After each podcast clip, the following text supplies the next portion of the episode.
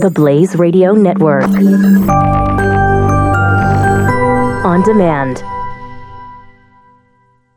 2017 is going to be a volatile economic year. We may see politicians throughout the world attempting to control central bank policies. Several renowned financial analysts have warned that political interference in central bank policies may mean our economic misses of inflation and growth targets. Gold is an international currency that can't be issued or controlled by governments. If you don't have the only hard currency that has outlasted every politician and every failed idea of governments for centuries, you need to speak to Goldline right now and learn how easy it is to add gold to your portfolio or IRA. Now is the time to diversify your financial portfolio by adding gold. Call 1 800 913 Gold. Buying real gold is easy and fast at Goldline. And you're going to be happy that you finally made the call. 1 800 913 4653. Goldline also offers price protection against short term market fluctuations on qualifying purchases. So buy with confidence. Read Goldline's important risk information and find out if buying gold is right for you. Call Goldline 1 800 913 4653. Prepare yourself to ingest current events, pop culture, and politics with a side of Latin flair. Vices? I don't have to show you any stinking vices. This is the Chris Salcedo Show on the Blaze Radio Network. And welcome, one and all. It's Chris Salcedo Show, and I'm happy that you have turned, uh, turned, tuned into the program. And don't turn the dial. I want you to stay right here because we have not one, but two United States senators visiting the program today. And as a matter of fact, our first guest will be up here in mere moments after I tell you how to get in touch with the Chris Salcedo Show. By the way, for those of you tuning in for the flip around, and I haven't gotten much feedback from you guys, so I'm assuming you guys like the idea of the flip around. If, if it's working for you, drop an email or a, a tweet my way. You can get email to the Chris Salcedo Show when you go to the Facebook page. Just go to the Chris Salcedo Show, and then you will uh, look for the tab right underneath the, the show banner. It'll say email. You can drop me an email right there. You can go to chrissalcedo.com. You can drop me a note on Twitter at Chris Salcedo TX, at C H R I S S A L C E D O T X, or you just want to pick up the phone and dial. I guess you could tell, do it the old fashioned way and say you like it or you don't. 888 900 3393, 888 900 3393. We'll get to the flip around after our first, uh, first guest. Catching the show live, easy to do, theblaze.com slash radio. You can go to the Blaze Radio smartphone app or the iHeartRadio app. A lot of folks are going the app route to stay connected uh, in, in many applications, and it's one of the best ways to stay in touch with us here on the Blaze Radio Network. SoundCloud, iTunes, Stitcher for on demand listening. And also head to theblaze.com and click on the channels section. That's theblaze.com. Click on the channel section, find the Chris Salcedo Show, and make sure that you follow there. Want to start off today's conversation with the senior senator from the great state of Texas, John Cornyn, the number two man in the United States Senate. Mr. Cornyn, welcome back to the Salcedo Show. Thanks, Chris. Good to be with you. Uh, first off, let me start off on a very positive note. Uh, I think I speak for a lot of conservatives who say we we we feel represented after the Republicans responded to. I think it's fair to say uh, years of of Democrat overreach and stabbing in the back and their activities in the Senate. When the Republicans finally said we're tired of taking this from the Democrats, they went nuclear. We got Judge Gorsuch, a highly qualified, great jurist on the uh, on the High Court. Can you speak to that, sir? Yeah, Chris, um, this really was unprecedented, and you're right. We didn't have any any option but to uh, change the Senate rules. Actually, it restored the, the Senate practice before the George W. Bush administration. This whole idea of filibustering judges had been cooked up by Chuck Schumer and a bunch of liberal uh, liberal law professors in the Northeast to, as a way to deny George W. Bush his judicial nominees. But it's a, it was a great day, and, and Judge Gorsuch will be outstanding. There's a, there's about 120 federal judicial vacancies in the country right now. So President Bush, excuse me, President Trump is going to have a tremendous opportunity to, to reshape the entire federal judiciary. So that is a very important consequence of this last election. Indeed. And you know what? Uh, the Democrats during the Obama era, when they went nuclear first, I might add, they were doing much the same in the lower courts to the detriment, in my view anyway, of the United States of America. Um, let's uh, let's move on to some uh, some international issues because we have so much to talk about with you in such a short period of time. Uh, today, uh, President Xi Xi Jinping of China has signaled that uh, as an American strike group, a carrier group, heads towards North Korea right now, that they are willing to work with a White House uh, of President Trump to get a peaceful resolution on the on the Korean Peninsula. What a contrast between the last administration, who wouldn't lift a finger uh, to oppose rogue regimes and bad actors around the globe, to this to this president who is uh, taking very decisive action, and all of a sudden the despots, the dictators, and the communists start falling in line. Absolutely, I think the uh, President Trump's uh, cabinet uh, it really is is outstanding, from General Mattis to Secretary Tillerson, who, as you know, is in Moscow today uh, to uh, really stand up to the to the thugs, the dictators, the autocrats around the world who basically played the the Obama administration. And you know the world really wants and needs American leadership. Uh, that is the as Ronald Reagan taught all of us, that is a prerequisite to peace. It's strength, and uh, people didn't feel that, nor did they see American leadership under President Obama. So it's been a welcome transformation. Texas Senator John Cornyn with us right now on the Chris Salcedo Show.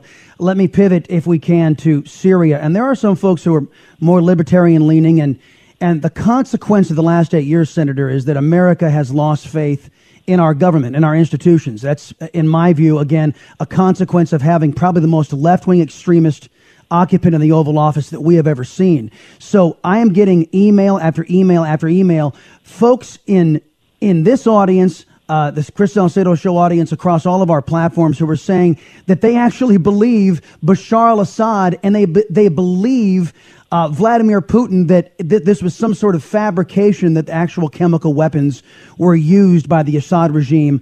Can, have you seen intelligence briefings and can you confirm that indeed the Syrian regime did drop chemical weapons on their own people? I have no doubt that uh, that Assad used chemical weapons again on his own people. And of course, you remember three years ago when President Obama drew the so-called red line, which he never enforced. And you know, for people like Assad and people like Putin, people like the Iranian regime, that's really a provocation, an invitation for them to continue their their ways. And so, yes, I'm absolutely confident that he did. And you know, I think uh, people need to have their confidence restored in their government and their institutions. And I think the sorts of steps that uh, President Trump is taking will help get us there. Now, you guys are on uh, Congress on on Easter break. When you guys get back, it's going to be four days that you guys have to come up with and, a, a, lot of a lot of conservatives are going to are to recoil at hearing this word, Senator, omnibus spending package. I, I think I know what's happening here because this is a this is a holdover from the Obama the Obama era that's going to get us all the way through September. So I have two questions. Number one, will the omnibus bill address any reduction in spending at all, to your knowledge? And then will we have an actual budget for 2017 2018?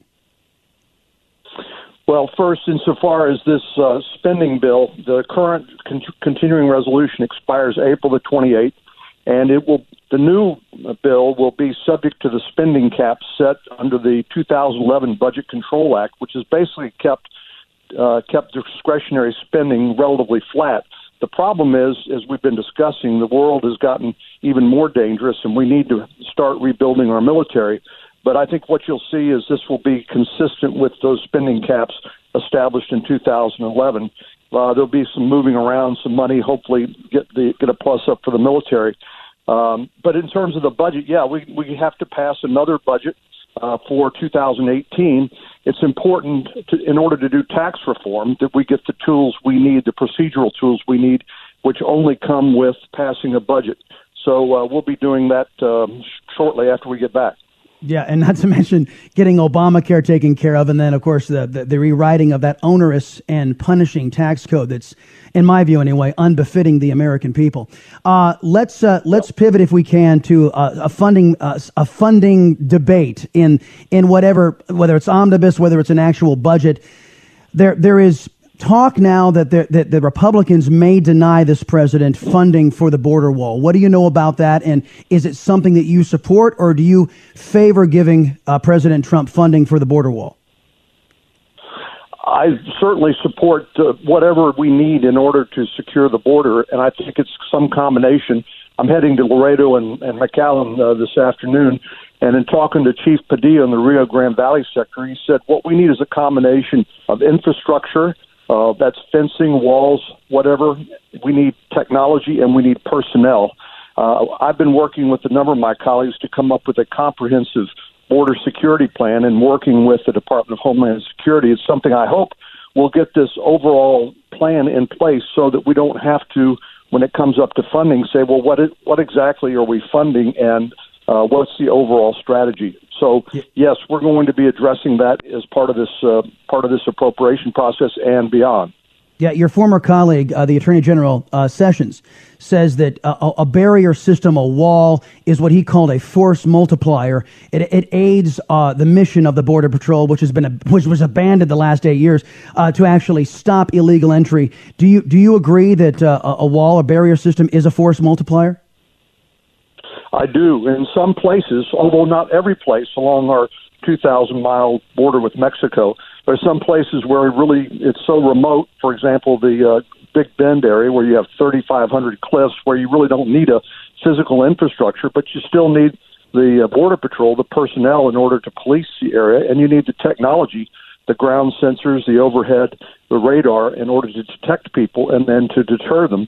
We've already seen just the threat of greater enforcement uh, bring down uh, illegal immigration along the southwestern border. Yep, and of course, right. then there bro- broke they're broken co- countries like Central America, where really are the main source of people coming up these days. But uh, one thing President Obama did right was to reverse the so-called wet foot, dry foot policy for Cubans uh, coming across, and so a number of them have been returned back to their country as well. So we've got a lot to do, but we've got a president who has the political will to actually get it done. All right, Texas Senator John Cornyn, folks. I want to let you know too that he is the first a Texas lawmaker to have his website also translated into Spanish. I was notified by his staff today. Texas Senator John Cornyn, the number two guy in the United States Senate. Sir, always a pleasure talking with you. Come back again soon. Thanks, Chris. Triple eight nine hundred thirty three ninety three eight eight eight nine zero zero three three nine three. We'll get your reaction to what uh, Mr. Cornyn actually said and some other news. And don't forget, folks, coming up later this uh, later in the show, top of next hour, Texas Senator Ted Cruz joins the Chris Salcedo Show. Be right back on the Blaze. Conservative talk. Sounds spicy! This is the Chris Salcedo Show, only on the Blaze Radio Network.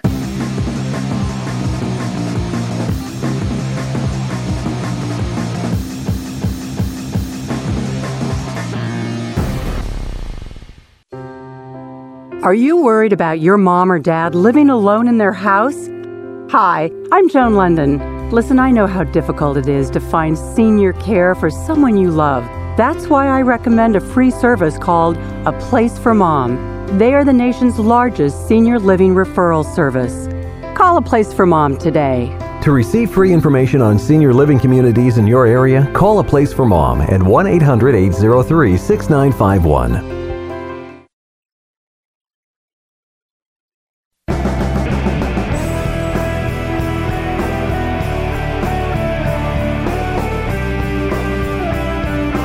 Chris Salcedo Show. I was going to say this until after the flip around, but since since I heard the, the promo for Pat and Stu and Jeffy, they're having fun. We we put together a little something too about the United Airlines debacle. It, it is just that it is a public relations disaster of of epic proportions. So we got to thinking that you know that this this could be in more ways than one, a boon to other airlines because of the of the way this was all handled. Now, the dirty little secret is, folks, is that you can get booted off of any flight of any of any plane for whatever reason. However, I don't. I think that other companies just tend to manage their their flights a little better to where they're not constantly kicking people off of their planes to to use their planes as taxi services for their employees. At least you don't hear that very much about uh, other airlines like like Southwest. But you know, Southwest, you know what what is their moniker? I think I think Southwest should in, in the competitive spirit, take advantage of this massive debacle by United Airlines, basically pointing out, and I, I and don't don't think, folks, that there won't be some lawmaker looking to score some points if this continues to be an unmitigated disaster as it is, to to basically demand that every airline in big bold letters say we reserve the right to kick you off your flight anytime. they don't advertise that. It's all in the fine print right now. But I, I think that we need to be reminded these these are private companies, and especially United, they could they could just boot you off. And If, if they need your seat, they're going to boot you off. And my understanding is that there's a limit to what they can offer you as far as compensation. I, I, I'm not sure why that is. If it's a law or a regulation or what have you. Anyway, how could this, how could this be of benefit to, say, Southwest Airlines? Well, you know, Southwest has that ad campaign of theirs.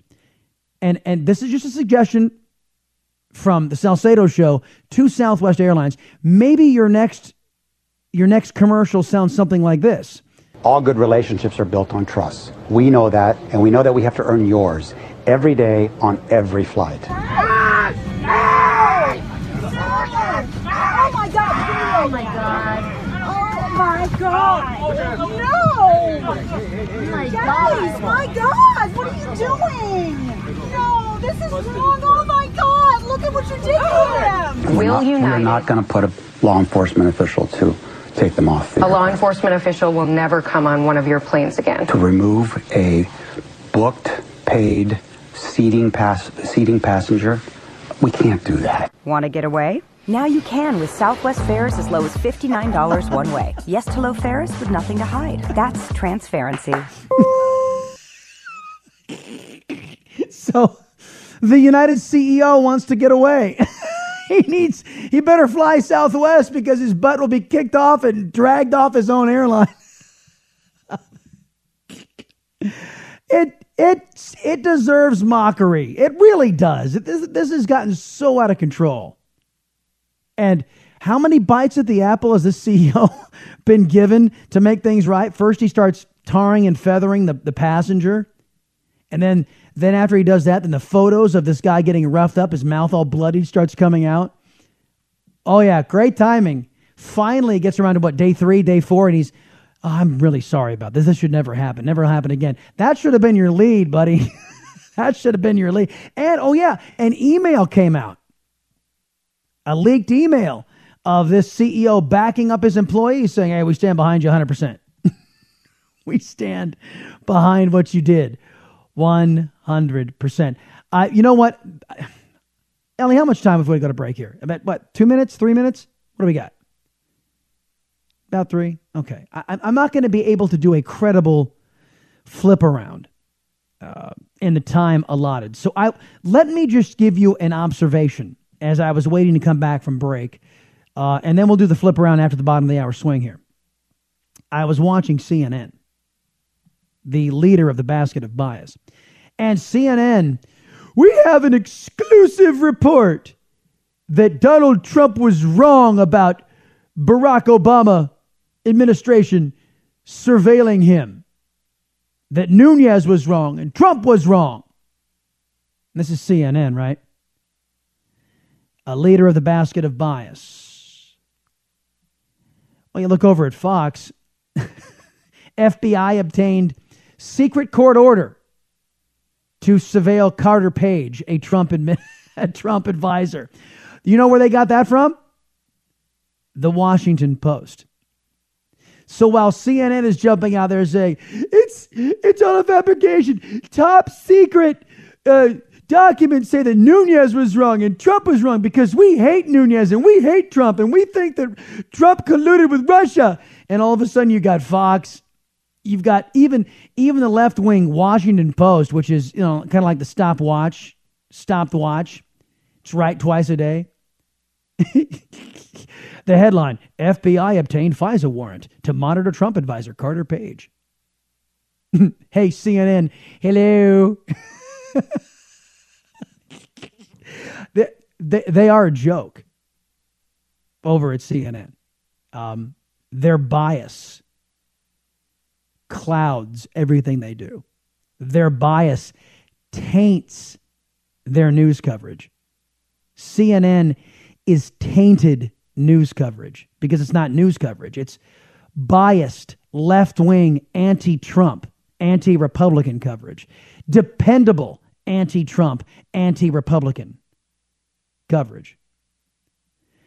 From the Washington Post article, the FBI obtained a secret court or secret court order last summer to monitor communications of an advisor to President presidential candidate Donald Trump, part of an investigation into possible links between Russia and the campaign. Law enforcement and other U.S. officials said the FBI and Justice Department obtained the warrant targeting Carter Page's communications after convincing a foreign intelligence surveillance court judge that there was probable cause to believe that Page was acting as an agent of a foreign power, in this case, Russia. Of course, was all fabricated. It was all President Obama and Susan Rice lying to the FISA court judge. Perhaps if we if we can uncover the FISA warrant, we can find out if there were any lies perpetrated by the Obama administration to this judge. What, what is the judge? This is this is interesting. What if the judge finds out he was lied to by Team Obama in in their uh, seeking a warrant? What kind of consequences could be for the Obamaites who sought the warrant to begin with? Just asking. Just asking. A CNN, you might want to read up a little bit on what is really going on instead of your delusions of grandeur trying to go after Donald Trump and Nunes. The Chris Salcedo Show will be right back. The Blaze Radio Network.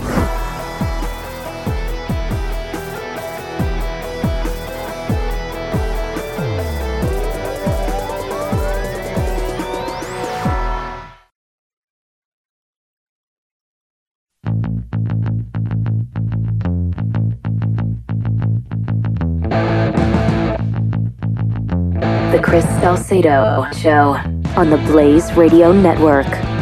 Coming up top of next hour, Senator Ted Cruz joins the Chris Salcedo Show. Let's do the flip around, folks. I know it's a little late, later than usual. We will start out with uh, MSNBS today, as is Fox and some others are in commercial break right now. And by the time we get done with MSNBS, they should be back into programming. Here we go. Right and says after uh, after three statements he's basically now taking full responsibility. He says he's going to he's saying the event was horrific. He's working on making it right. He's going to fix things. What now? He does this interview with gma what's Yeah. happening today Well, not much more. I mean, insofar as this has already been wildly mishandled, and you know, most uh, CEOs look to a couple of prior uh, experiences that uh, tainted or at least threatened to taint the reputation of big companies. The Tylenol scale, scare in the early 1980s with Johnson and Johnson, needles and PepsiCo cans in the early 1990s. Both those were handled quite well. This is That's, a um, real that's Ron Insana. I've always liked Ron. Uh, one one of the throwbacks, actual journalists who still remain over at the NBC properties. So yeah, they're talking about the United CEO and this ham-handed debacle of his. You know, it, it was interesting about this guy is that he was brought in uh, to turn things around as CEO, and, and and up until this point had been lauded as doing so. He focused on restoring credibility with his employees, and that was going to translate into um, more credibility with the customers. And by all and by before this, it was it was starting to work, but uh, not now. Let's go over to uh, CNN, see what they're talking about. Right. So it's not maybe that's not the ninth inning. Nope. Uh, adding to that, Sarah Murray over at the White House has this reporting. A source familiar with the situation says Trump made his Bannon comments to the New York Post because Trump was irked by suggestions that he is implementing implementing Bannon's agenda. Trump believes he has spent decades standing for the populist ideals and that he deserves credit for the policies he's put forward. He deserves the credit. Well, yeah. I mean, you've seen SNL. Um, you know, the the Bannon treatment is is this idea that that Steve Bannon is pulling the strings and and Trump is sort of a, a puppet. I can't blame him for being irked by that. Uh, but we've heard similar things like this from Trump before about Paul Manafort. Well, he wasn't really that involved in my campaign. Well, actually, he ran it for some time. Carter Um, Page, at some point, I think they said he didn't even know him. Right, except we all remember when he announced him as as a new uh, advisor. SE Cupp, uh, former Blazer there, talking with uh, CNN, talking about this alleged dust up, this A bit of palace intrigue, if you will, going on inside of the Trump administration as to will Bannon stay or will Bannon go. Uh, uh, it seems that Bannon and Jared Kushner, the president's son in law, are at loggerheads. So uh, we'll see where this goes. This kind of stuff to me just seems so eh, the personality driven stuff. It just, if it's affecting policy, it's one thing. But everything that I see coming out of the White House right now, with the exception of uh, some lessons learned that could have been learned a lot earlier or should have been known about the health care repeal of, of Obamacare debacle. I mean, I kind of like what I'm seeing so far from this White House. In particular, as I was talking with John Cornyn, you know, here we have one of his first strong, decisive actions the, the hit against Syria for the use of chemical weapons. And now you've got a carrier group heading over to North Korea. And all of a sudden, here comes President Xi Jinping. Hey, you know what? We want to talk about peace. We want to talk about peace. nothing, nothing makes communists want to talk about peace than a carrier group and unknown told nuclear missiles beneath the surface in, in uh, in submarines, United States submarines. Let's go over to Fox, see what they're talking about. It's on AP. If you have an AP app on your phone, it's there now. We're also linking to it on foxnews.com. Chad, as always, thanks. President Trump meeting with the NATO Secretary General uh, at the White House right now. And to say this get together is important would be an understatement and a large one. The big focus today, of course, is Russia, including its support of the murderous Syrian dictator Bashar al Assad. Russia and Syria have denied any role in the recent chemical attacks that killed dozens, including women and children. And on this matter, they are telling a bold face, clear, demonstrable lie. Okay, that that's that, and I addressed this with uh, with Senator Cornyn as well. This whole idea that you know, and I, I, folks, I'm getting calls and I'm getting emails from a lot of black helicopter folks who say that well, if you read this blog and you read that blog, this is all uh, you know tail wagging the dog stuff. That uh, Bashar al Assad, it made no sense. It made no sense for him to bomb chemi- with chemical weapons his own people because he'd already won. It's like, wait a minute. Why is it so hard for some, some folks out there in our country to say he's a dictator? He just quelled, with Russian help, uh, an insurgency inside of his own country, and he wants to dissuade anybody else who has any idea of rising against him that it would be foolish to do so. So, what do you do? You gas them. Fear, intimidation, coercion. I went round and round with a guy yesterday on a later version of the Chris Salcedo show, and he was insistent that this was all a fabrication. I'm with Shep Smith on this one. This is, I mean, there are there are several uh, folks out there corroborating that, that chemical weapons were used. As a matter of fact, the only folks who are saying that they weren't are Russia and Bashar al Assad. And for the life of me, I can't figure out why folks are, are believing a dictator and Vladimir Putin. Well, one of the same. Two dictators, Vladimir Putin and Bashar al Assad. Now, about the NATO uh, Secretary General, this uh, Shep was right about this. This is going to be important because NATO has has traditionally been a hedge against back then uh, Soviet expansion, and today could be a hedge against Russian expansion. We all know we all know Putin's agenda. We all know his ends. He wants to rebuild Mother Russia. He wants to rebuild great days of Soviet Union, one chunk at a time, and whether they want to or not.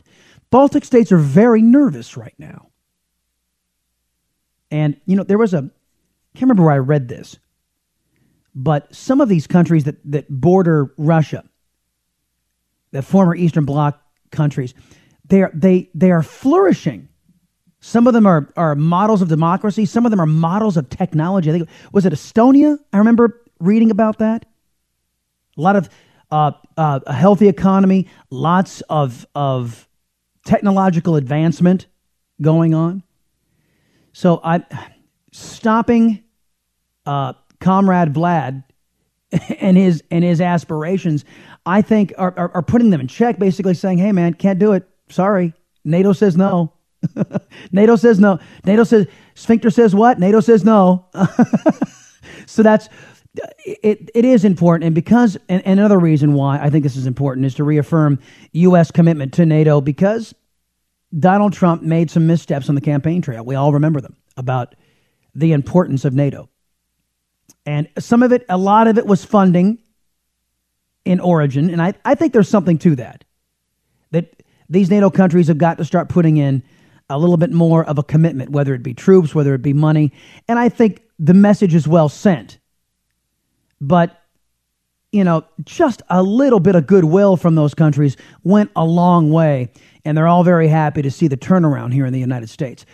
Okay, I've got the two the two business channels to go to. Let me just because this actually helps me segue. Let me go to CNBC. I express the view that the current state of U.S. Russia relations is at a low point. There is a low level of trust between our two countries. The world's two foremost nuclear powers cannot have this kind of relationship.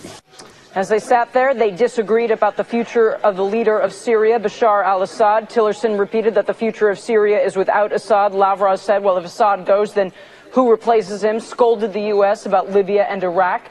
The two didn't even agree that a chemical weapons attack from last week, which started this whole crisis, even occurred. Yeah, okay. Well, uh, I'm. Oh, let's listen to Sergey. Hold on. That would support the statement, the allegation that chemical agents were used there at all. The perspective. Yeah. Okay. Uh, Sergey Lavrov, of course, is a he's Russian man. He's not going to tell the truth. Not going to tell the truth uh, because they have an agenda, and the truth hurts their agenda. So they're not going to they're not going to tell it. And we've not received the truth from um, from Vladimir Putin for a good many years here in the United States. Uh, you heard Rex Tillerson there basically. You know, I heard who was this? Uh, I think it was Krauthammer last night on Fox. Uh, this idea that we need to tell the Russians that their friendship with Assad is not in their best interests. I kind of agree with with Krauthammer that, that that's stupid. Don't sit there and say that that reminds me of Professor Professor Resident Obama. No, no, no. Me be. Uh, international norms. You're not behaving in international norms, and uh, that's not that's not that's not good. You're going to marginalize yourself. Putin was getting anything, every, anything, and everything he wanted. He uh, he had Obama just completely made irrelevant. Well, so long story short, just deal with us. Just deal, you know what? The United States finds Uh, Bashar al Assad unacceptable. Now, Sergei Lavrov did have a point, and we made it earlier about who are you going to put in place. Who you, now, if if this country does go for regime change, again, which I'm not suggesting we do, not recommending we do, but if we do do that, then we ought to have ironclad commitments from our allies in the region. I'm talking about Saudi Arabia. I'm talking about Jordan. I'm talking about Egypt, Turkey, if they can get back into get back into the family, as it were. And they should be the ones to occupy Syria. They should be the ones to find a, an acceptable Western friendly leader that would, and again, uh, that would pivot away this Alawite regime that's in there right now away from its alliances with Russia and into a into an alliance with the United States. And, uh, but again, we don't do that. No boots on the ground. We don't do. You know, we might do some air support and some logistics support, but this is this is their neighborhood. And where I mean, supporting regime change is great, but you want to support regime change and make sure that the regime you get in is superior to the one you don't have or the, the one you have right now. And we brought up these examples yesterday from when liberals tried their hand at this garbage. It never, and I want to stress the word never worked out well, did it? Iran with Jimmy Carter. We got the uh, jihadis in charge. Libya with Obama and Clinton. Guess what? We got the jihadis in charge. Egypt for a time when Obama supported the overthrow of Hosni Mubarak, guess what? We got the radicalized terrorists in there. The last thing we want to do is turn over these countries to radicalized, radicalized Islamic fundamentalist terrorists. So, Mr. Tillerson and Ambassador Haley, just have a look at history. Don't listen to John McCain. Don't listen to Lindsey Graham. And make sure those nations on the ground are doing the heavy lifting. Oh, look at the time. Be right back, folks. Salcedo Show here on The Blaze. Keep up with the Chris Salcedo Show on Facebook and on Twitter at Chris Salcedo TX. Just another way to stay in touch with Chris on the Blaze Radio Network.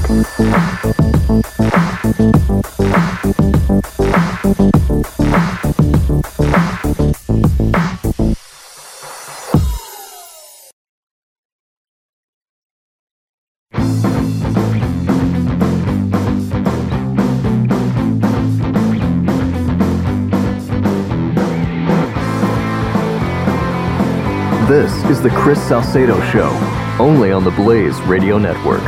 Ellie and I were just talking about the United Airlines thing, and uh, Ellie, you brought up a good question. I, th- I thought it was, you know, you're, you're like, how can, how can this ever be good? I mean, how could you not, like, while you're in the act of dragging these people, uh, this person, I should say, off the airline, I mean, why didn't a red flag go off? That's what you were saying, right? Yeah. Yeah. I mean, and then what? What about what about that woman who was who was going? Oh my God! Oh, what are you? What are you? Oh my God! Don't do! Oh, stop! It was screaming in the background. Exactly. Exactly. Was shouldn't that have thrown up a red flag? I mean, how do you feel about flying? If, if you were going to fly United, would you fly United at this point? Um, probably not. Probably not. I'm I'm with you. I'm with you because first off, I don't. I'm not enamored with this whole idea. I, I mean, I kind of knew it intuitively that that they're a private uh, a private company and they can boot me off anytime they want to, but it's bad business to do that. But my understanding is this whole bump, and I don't fly a lot, and that- that's probably the reason why. This whole bumping thing happens all the time, and people just accept it. And but this guy didn't. So, and uh, have we not figured out as a society yet that every single place we go, there is a camera and a da- and a darn good camera and microphone on on virtually every smartphone, right? I mean, th- this is, and then so you're strong arming this guy. He's screaming bloody murder, and I heard a discussion today that the guy shouldn't have resisted. He shouldn't have resisted. Well, okay, uh, but he needed he needed to get home. What do you do? They would they were not going to fly him out until the next day, and he had commitments. Oh well, that's the that's the perilous journey you're on when you book a flight with United.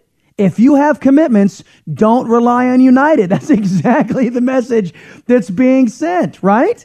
If you can be booted off any flipping flight because they need to use their flight as a as a taxi service, the the the, the I don't know cautionary tale is right there for you. Don't fl- if you have some place that you absolutely positively have to be, don't fly United. And um, look, Southwest, if take my suggestion, take the screaming, take the CEO of United, and make uh, uh, one of your commercials. Wouldn't you like to get away? that would be brilliant. Just make sure I, I had the idea. The Chris Salcedo Show, part of Generation Blaze, only on the Blaze Radio Network.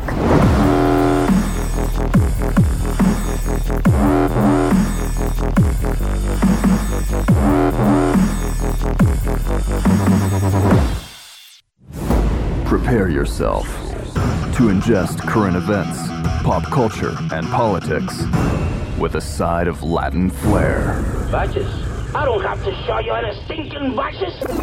This is the Chris Salcedo Show on the Blaze Radio Network. All right, to breaking news right now on the Chris Salcedo Show. The President of the United States, Donald Trump, making comments after his meeting with the head of NATO. Let's listen in. From 12 to 28. On Monday, I signed the protocol to approve the 29th, the country of Montenegro. In the coming months and years, I'll work closely with all of our NATO allies to enhance this partnership and to adapt to the challenges of the future, of which there will be many. This includes upgrading NATO to focus on today's most pressing security and all of its challenges, including migration and terrorism.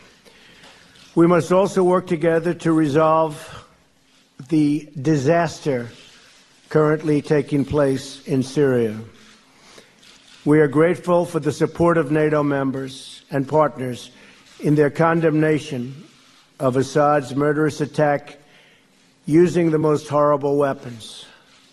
The vicious slaughter of innocent civilians with chemical weapons, including the barbaric killing of small and helpless children and babies, must be forcefully rejected by any nation that values human life. It is time to end this brutal civil war, defeat terrorists, and allow refugees to return home. In facing our common challenges, we must also ensure that NATO members meet their financial obligations and pay what they owe. Many have not been doing that. The Secretary General and I agree that other member nations must satisfy their responsibility to contribute 2% of GDP to defense. If other countries pay their fair share instead of relying on the United States to make up the difference, we will all be much more secure, and our partnership will be made that much stronger. The Secretary General and I had a productive discussion about what more NATO can do in the fight against terrorism. I complained about that a long time ago and they made a change. And now they do fight terrorism. I said it was obsolete. It's no longer obsolete. It's my hope that NATO will take on an increased role in supporting our Iraqi partners in their battle against ISIS. I'm also sending General McMaster to Afghanistan to find out how we can make progress alongside our Afghan partners and NATO allies. Every generation has strived to adopt the NATO alliance to meet the challenges of their times. And on my visit to Brussels this spring, which I look very much forward to, we will work together to do the same. We must not be trapped by the tired thinking that so many have but apply new solutions to face new circumstances. And that's all throughout the world. We're not here to stand on ceremony, but to develop real strategies to achieve safety, security, and peace. We're here to protect the freedom and prosperity of our citizens and to give them the future they so richly deserve. Secretary General, I'm honored to have you here today and to reaffirm our commitment to this alliance and to the enduring values that we proudly, and I mean very proudly, share. Thank you very much. Thank you for being here. President of the United States uh, talking uh, to the Secretary General of NATO. And basically, you guys heard all the themes that we had just talked about uh, before we uh, uh, before we got into the break about about NATO and its important. Actually, during the flip around, NATO, its importance, how Trump had uh, done some missteps, but also in, uh, insisted that they pay and they upgrade, they fight terrorism, which is, again, all of these themes he didn't go back on. And it looks like NATO and, and some of the member countries are starting to, to step up. And as much as I despise the term fair share because it was so misapplied during the Obama administration, here I think it was applicable. 2% of GDP was supposed to be dedicated to their NATO obligations, and a lot of countries were shirking on that responsibility because the United States was such an economic powerhouse. But uh, looks like that's changing. And also, did you guys catch the part where the president was saying, yeah, well, you know what? Now they're not obsolete anymore, all because of me. Um, that was interesting. Uh, telephone numbers 888 933 93, 888 900 3393. Some more breaking news. Uh, Charlie Murphy has passed away. You guys remember? Uh, do you know who Charlie Murphy is? Ellie, do you know? Eddie Murphy's brother. N- no, is he? Is he Eddie Murphy's brother? That's I didn't know somebody that. told me in the studio.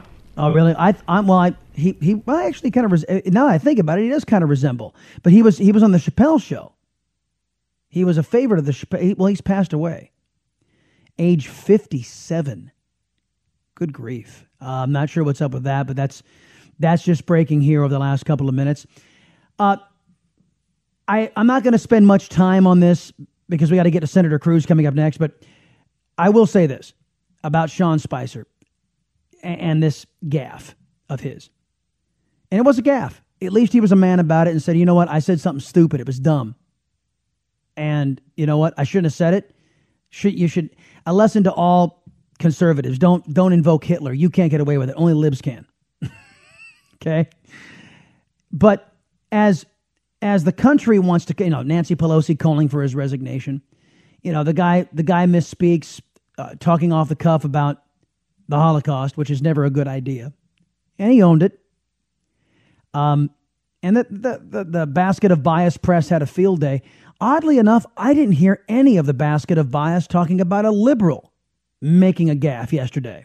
As you have just heard from President Mullen, that in answer to the question, do you think elected officials should pursue personal friendships with members of other parties? I would answer that question with a resounding yes.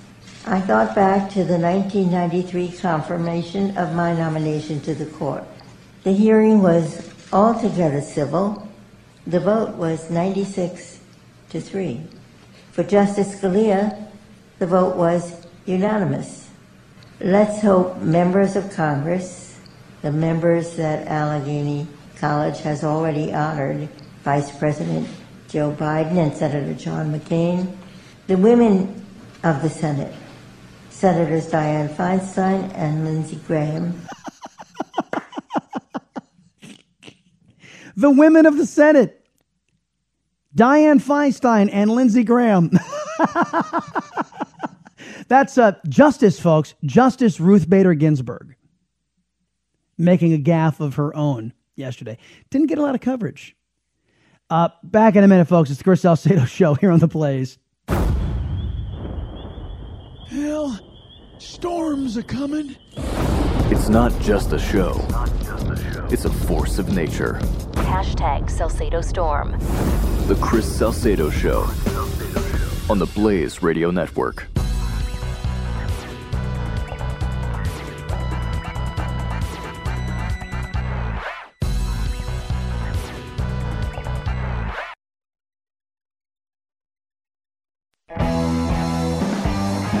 You're listening to the Latino conservative Chris Salcedo on the Blaze Radio Network. The women of the Senate, Senators Dianne Feinstein and Lindsey Graham. That's Justice Ginsburg. This woman is in charge of deciding constitutionality, and she thinks that uh, Lindsey Graham is a woman. Welcome back, everybody. It's it's the Chris Salcedo Show. I want to welcome our next guest, Texas Senator Ted Cruz. Welcome back to the Chris Salcedo Show. Chris, good morning. Good to be with you. Um, let, us start off in the high court, shall we? I know that you you were the one ringing the bell uh, pretty loudly about all of the treachery the Democrats have been have been dishing out over these over these years.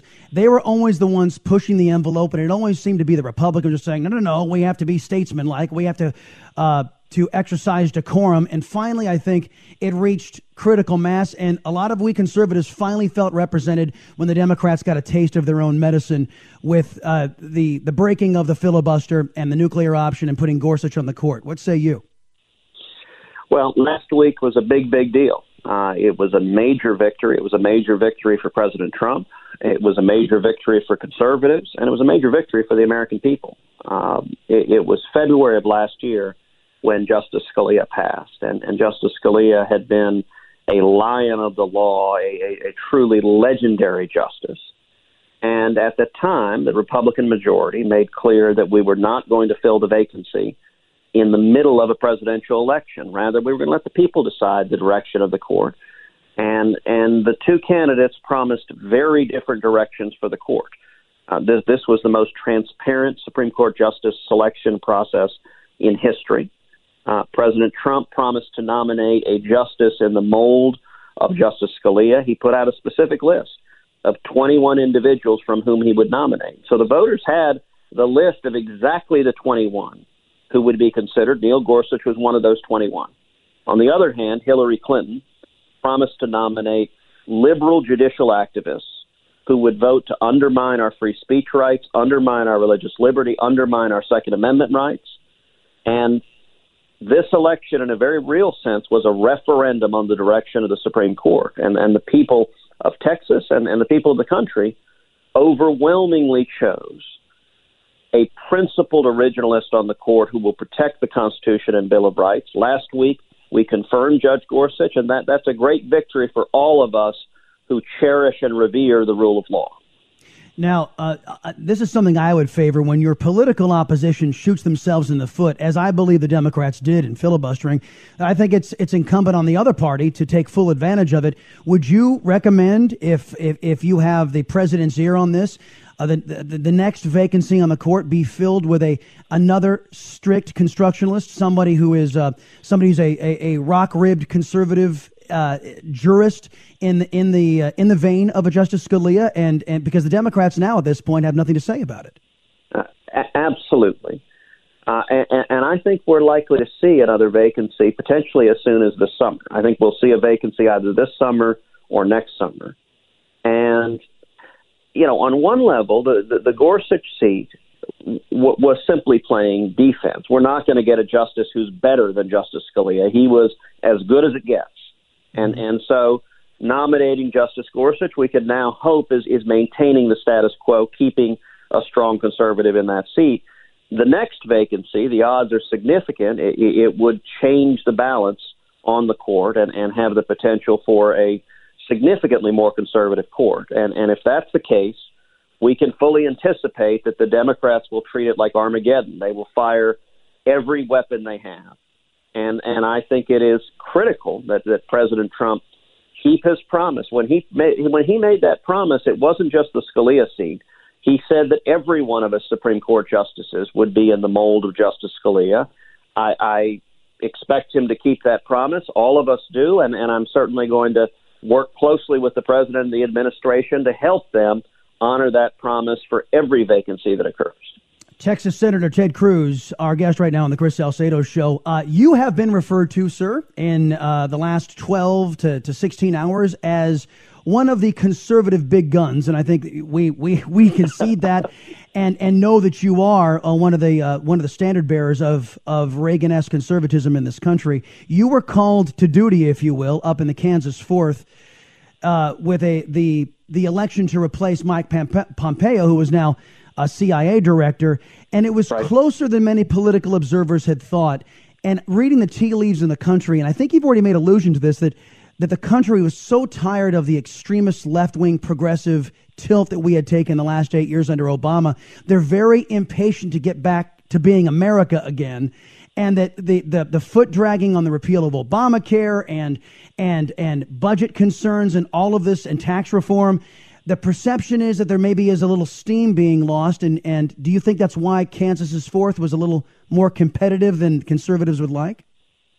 Well, look, I, I think the election was certainly a, a warning sign, and and the reason I went up this week, went up on Monday uh, to campaign there, is is that we had a vacant congressional seat, and and the numbers it was looking close. It was looking like there was a chance that that that that a Democrat could win, and and an additional Democrat in the House makes it much harder to repeal Obamacare, to have to pass tax reforms, to to lessen the burdens of Washington on small businesses and job creators, and so I flew up to Wichita and, and, and campaigned with Ron Estes, who was the candidate there, and tried to energize and, and, and turn out voters to come out and vote yesterday. And, you know, I think part of the reason for caution, and we saw this play out, is on the left, the, the radical left is is filled with fury right now.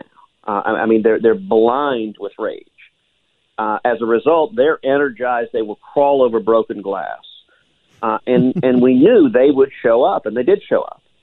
Uh, on the right, one of the dangers, particularly in a special election, I mean, you know, an election April 11th, you know, most normal people aren't paying attention to politics that closely. You know, they're they're going to work and going to school and raising their kids. And the danger was that many good conservative Kansans just wouldn't wouldn't pay much attention to the election and wouldn't show up. And and so I wanted to do everything I could to help turnout.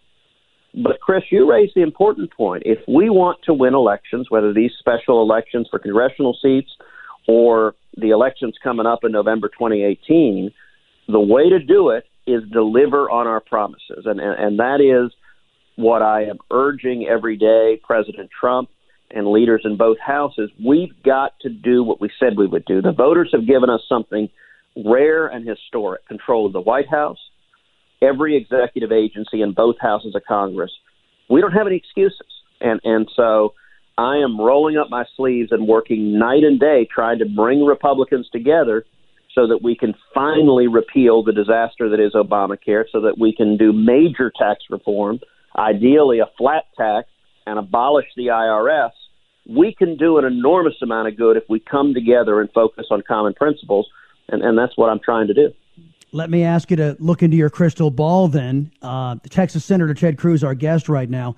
If those big issues, uh, you, you talked about tax reform, you talked about Obamacare, and I I talked about earlier this morning uh, the, the, the the funding of the wall. There's there there is something going on in the ether that certain Republicans are are seeking to deny Donald Trump funding for the for the border wall and securing that southern border. If if the Republican Party doesn't deliver on that, will that also be one of these uh, issues that would threaten the Republican majority? look, of course we need to deliver on that, and and my message to my colleagues is very simple. Let's do what we said we would do. Let's behave in April the same way we said we would behave in November. Uh, that disconnect is why people are so furious with Washington, so frustrated with Washington, is we keep electing people who say one thing on the campaign trail and then behave differently in Washington. And and, and th- this is a moment in time where we are poised for this to be one of the most productive Congresses in history. Uh, let's take Obamacare, for example. Uh, Obamacare, uh, obviously, the, the effort to repeal it hit, hit, hit a rocky patch. Uh, the House bill that was introduced was pulled down from the floor because it didn't have the votes.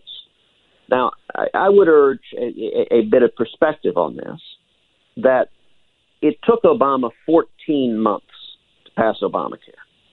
The House bill was on the House floor for a total of 18 days. you can't pass major legislation impacting one fifth of the economy in 18 days. And it was a mistake to try to jam it through and just, just bludgeon the opposition into submission. I think what right. we need to do is come together and not only repeal Obamacare, but we need to get it right. We need to fix the problem. And Chris, the test for success will be whether or not we lower health insurance premiums. The biggest reason people hate Obamacare is millions of Texans are hurting under Obamacare because it has made our premiums skyrocket. If we succeed, we will lower premiums. My biggest concern with the House bill that was introduced, it didn't do enough to lower premiums, but we can get that right. And I believe failure is not an option. I hope and believe we'll get there. I've got about 30 seconds, Senator. Um, I just wanted to quickly address there is a uh, carrier group heading toward North Korea right now, a show yes. of strength that we didn't see in the uh, Obama era, and all of a sudden, President Xi Jinping says, "Hey, we're committed to peace." Uh, isn't this uh, a confirmation, if you will, of the axiom "peace through strength"? Well, it certainly may be. North Korea is probably the most dangerous place on earth right now. You've got an extremely unstable dictator, Kim Jong Un, with an arsenal of nuclear weapons. So, so we need to proceed cautiously. But if China is actually acting to rein in North Korea, that is a very good development. And you're right. I, I think dictators and bullies and tyrants respect strength and not weakness. Obama was weak, and that's why the bad guys on the earth ran all over him. Yep. Texas Senator Ted Cruz, sir. It's always an honor to speak with you, sir. Come back soon. Chris, thank you, my friend. And let me encourage your listeners always come to tedcruz.org, tedcruz.org, tedcruz.org. Very well. We got that in there, folks. The requisite three time mention. Be right back. 888 900 3393. The Chris Salcedo Show. On the Blaze Radio Network.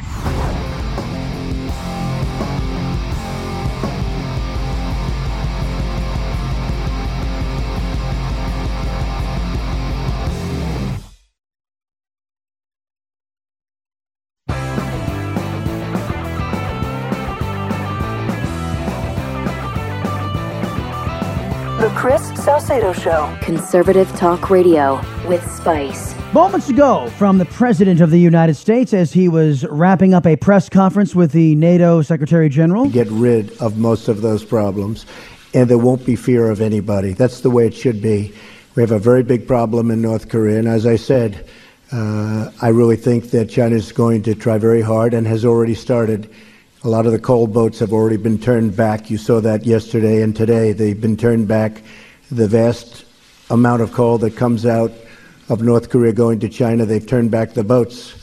That's a big step, and they have many other steps that I know about. So we'll see what happens. It may be effective, it may not be effective. It's not effective.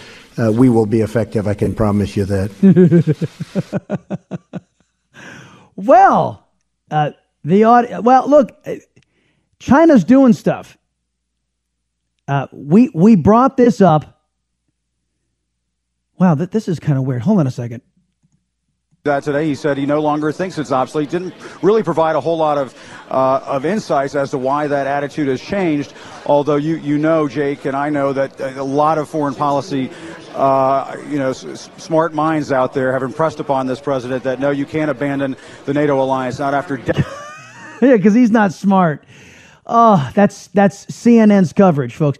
The reason I was, the reason I was doing a double take, is that the way the shot was framed with Mr. Acosta there on CNN, there was another reporter. I mean, standing almost shoulder to shoulder with the guy, and she was talking, I I guess, allegedly into another camera. and it looked like she was looking right at the CNN camera. It was like two people speaking at the same time. All I saw was their lips moving, and I'm thinking to myself, what is that all about? So all you could hear was Jim Acosta, but that's that's why I wanted to dip in and see what was going on there. Uh, back to the president's comments. China's moving. China's China recognizing that there is a an American carrier group steaming toward their region. The last thing they want. And I'm sure that Mr. Trump said, look, I know the last thing that you want there is an American presence. So you're going to have to show us something. But we're going to be this this guy is firing off missiles that potentially could reach the west coast of the United States. He is a threat to us and we're going to take care of him if you don't. So we're going to have a carrier group there ready to strike at him if he decides he wants to get squirrely. In the meantime, do everything you can to make us go home faster. Do everything you can to make sure the United States goes home. So, anyway, there's also uh, I'm saying this. I've never, I haven't been able to catch it yet, folks. But apparently, there was in the United Nations today. I'm hoping to get sound for this for later in the week. I um, I might as well tell you guys now. I have uh, I have an urgent matter that I have to attend to tomorrow, so we'll have a best of show on. But uh, there, apparently there was a dust up at the United Nations today between the Brits and the Russians. And this is this is back to Cold War stuff, and um, they got into a little bit of a spat right there in the United Nations Security Council. It was uh, I, I keep on missing it, so I um I'm I'm hoping I can find that a little bit later on the day. But at any rate, um, so uh, this is this is the way I think this is all playing out, and the reason why I think uh, the president's decision to strike Syria, the timing, having the president of China, Xi Jinping, on American soil, was was so crucial because now the use of force is credible once again in the United States. It wasn't when, when President Obama was up there, it was never credible. He, everybody knew he wasn't going to lift a finger to defend this nation, defend our allies. For eight years, he made every excuse not to do that.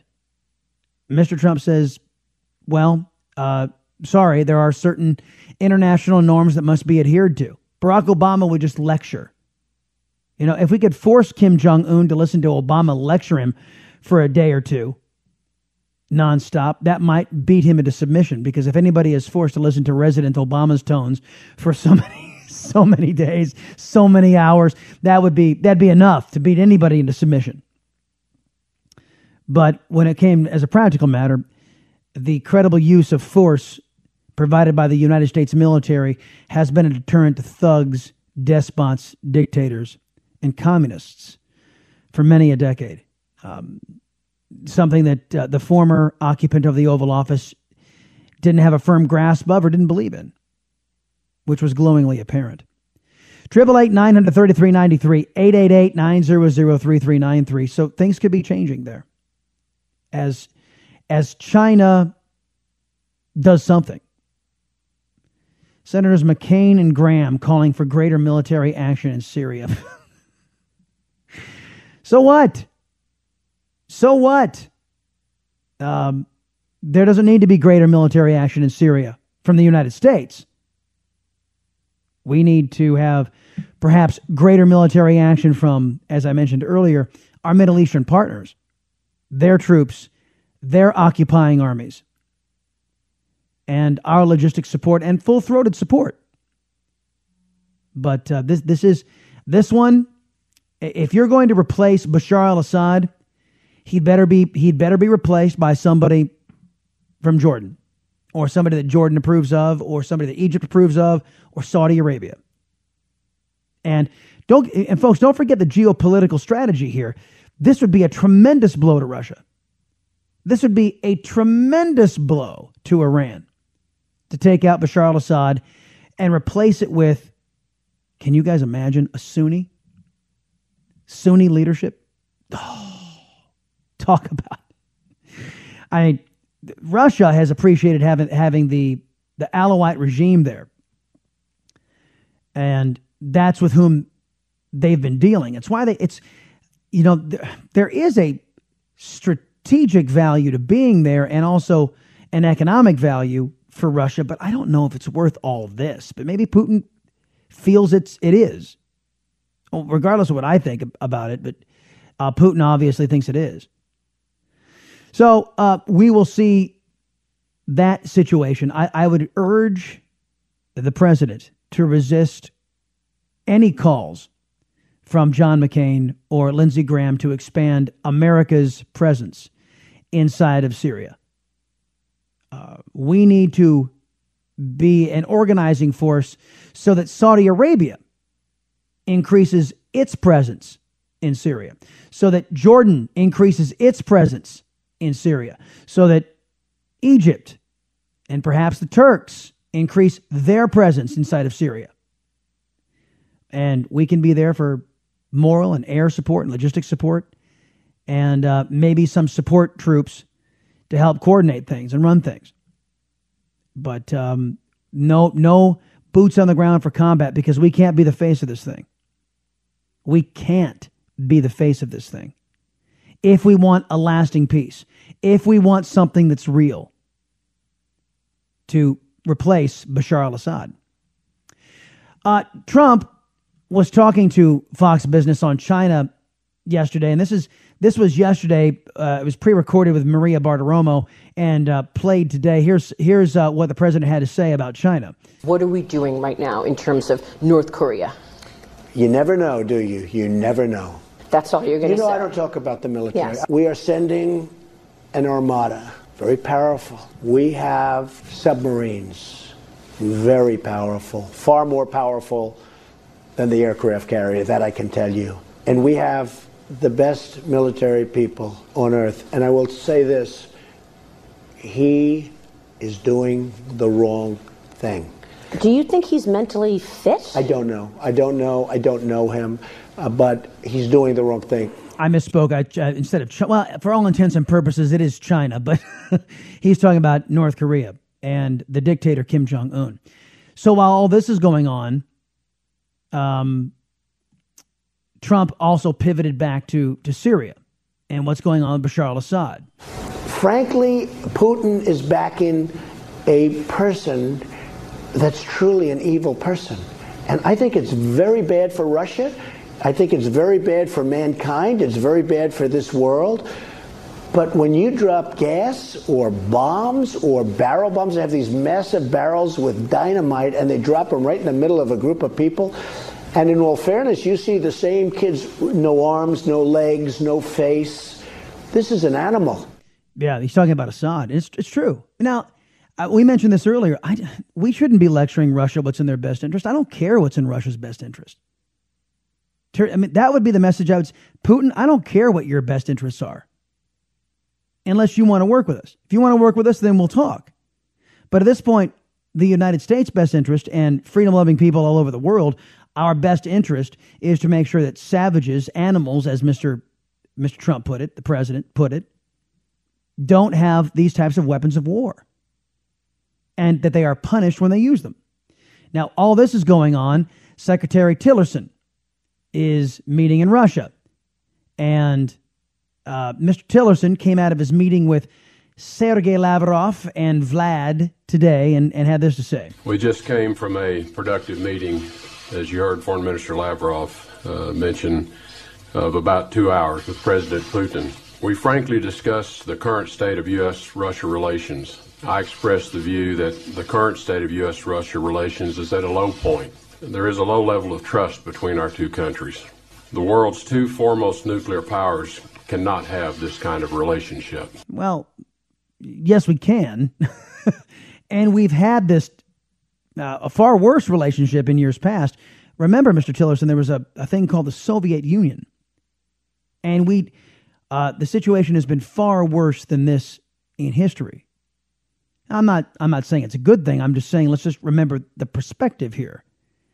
Uh, once Vladimir Putin is gone out of the leadership of Russia, there might be a chance for these for these rifts to heal. I, I don't think it can happen while he's there because he has such animus and hatred toward the West.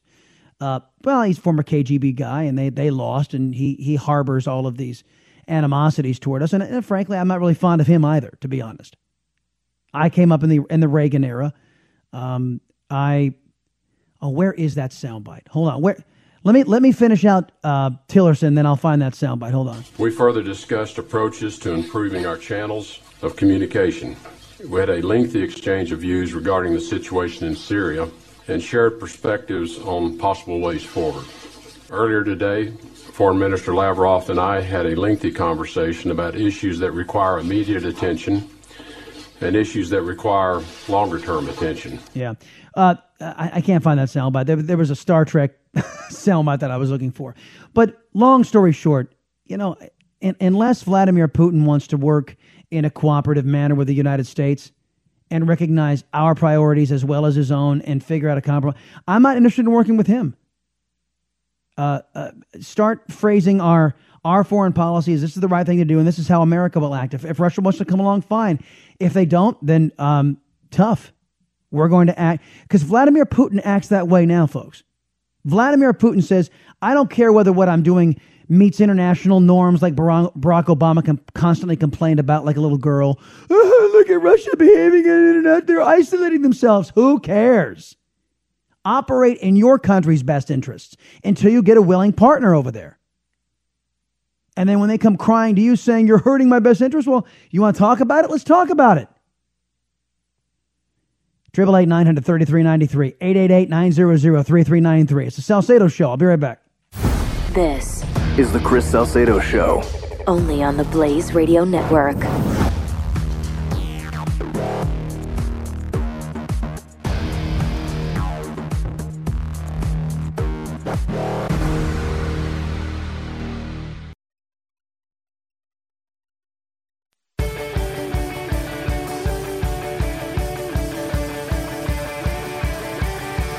Chris Salcedo. All right, welcome back, everybody. In, the, in the time we have left today for our visit, I, uh, let me just ask this question. Maybe you guys can answer on Twitter and uh, on email. If you want to go email, go Facebook, The Chris Salcedo Show, Twitter at Chris Salcedo TX. There is a story that's running on the Blaze right now. Uh, report 21st Century Fox CEO James Murdoch wants O'Reilly off the air for good. Uh, there is um, there are other publications out there who are theorizing that uh, that Bill O'Reilly's unscheduled or, or, rather sudden vacation, we should say, uh, t- he took vacation yesterday. uh, it's it's odd to take a vacation, you know, starting Wednesday of a week. I mean, I'm not saying it's without precedent. I'm just saying it's unusual. And many are theorizing that Bill O'Reilly will not be back. Now, it bears pointing out that advertisers for the O'Reilly Factor are fleeing like crazy. Um, but his his ratings are going through the roof, and this is all this is all resulting from this this revelation, this hit piece that was put out on him about all of the sexual harassment lawsuits that he had settled. Was there five, something like that, and Uh, now, now it seems that that the, the long knives are out over at Fox with the sons of Mr. Murdoch, who are now in charge, uh, who are decidedly left wing. Um, so that's what's happening. Now, I'm not, I'm not saying that there that there is a purge of conservatism over there, and that's what's behind this. But uh, there are folks who are over at at Fox, and don't forget why how uh, Roger Ailes was ushered out of there because of a of a sexual harassment scandal too. And there's another lawsuit filed against him. So I mean, the question is, do you think that Bill O'Reilly is done at the Fox News Channel, or, or is this just a lot of wishful thinking from folks on the left? Remember, everybody, a society's worth isn't measured by how much power is seized by its government, but rather how much power is reserved for we the people. Have yourselves a great day, folks. I'll see you back here for the Friday show on the Blaze Radio Network. You're listening to The Chris Salcedo Show. Part of Generation Blaze on the Blaze Radio Network.